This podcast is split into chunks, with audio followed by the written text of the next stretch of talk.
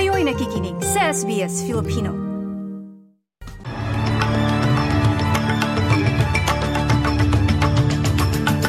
Sa ulo ng mga balita, daang-daang miyembro ng mga komunidad sa Asia nagsagawa ng protesta bago ang ASEAN Summit.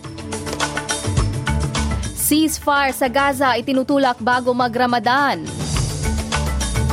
At mga kaganapan sa Sydney Gay and Lesbian Mardi Gras Parade, alamin.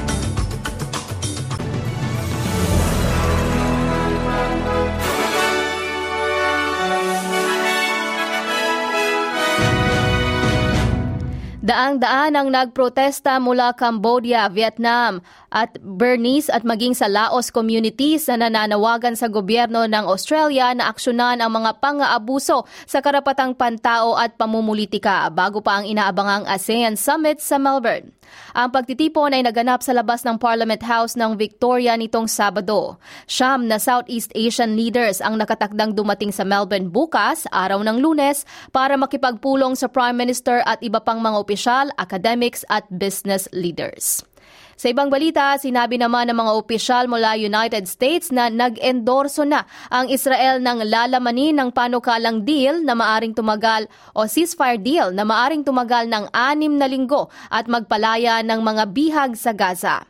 Isang araw bago ituloy ang mediation talks sa Egypt, sinabi ng mga senior U.S. officials na nasa Hamas na ang desisyon kung tatanggapin ang deal. Ilang linggo nang pinagsisikapan ng mga mediators na mapahinto ang putukan at pag-atake bago pa ang holy month ng Ramadan ng mga Muslim. Sa ibang balita, muli namang inaresto ang dalawang Pilipino sa Japan dahil sa akusasyon ng pagpatay sa mag-asawang Hapones na natagpo ang walang buhay sa loob ng kanilang tahanan. Sa ulat ng GMA News, una nang inaresto ang dalawang Pilipino, isang lalaki at isang babae, sa kaso ng pag-abandona sa mga labi ng mag-asawang Hapones. Sa kuha naman ng isang CCTV, nakita ang dalawa na lumabas sa bahay kung saan natagpo ang patay ang mag-asawang Hapones. Ayon sa Department of Foreign Affairs kay Undersecretary Eduardo De Vega, Ortega, nakikipag-ugnayan na ang Philippine Embassy sa mga otoridad at handa umano silang magbigay ng tulong sa mga nasangkot na Pilipino. At sa ibang balita, sa Sydney, pinaalis ng mga pulis sa Sydney ang mga nagpoprotesta ng mga pro-Palestinian activist na group na Queer Solidarity with Palestinian Resistance sa Gay and Lesbian Mardi Gras Parade kahapon. Ayon sa mga pulis, siya mang naaresto dahil sa pagpasok at tangkang paglapit kay New South Wales Premier Chris Minns sa parada. Sa kaugnay namang balita, masaya namang nakibahagi ang Filipino gay and lesbian community ngayong taon sa parada, suot ang makukulay na mascara-inspired na costumes. Kasama rin nilang pumarada ang mga nanalo sa Miss Mardi Gras International Queen Pageant at mga miyembro ng komunidad na itinuturing na allies ng samahan.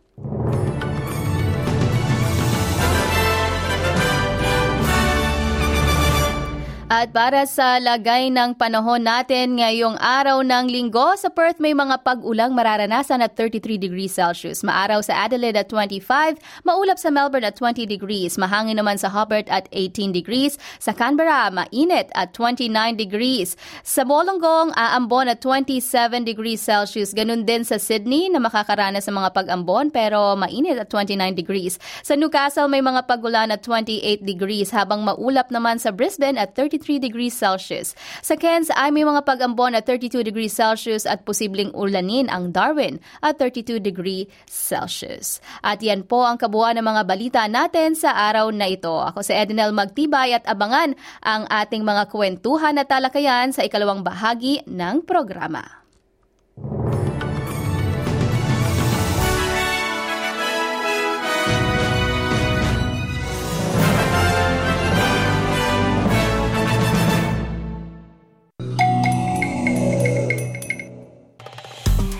Yung bang makinig na iba pang kwento na tulad ito? Makinig sa Apple Podcast, Google Podcast, Spotify o sa iba pang podcast apps.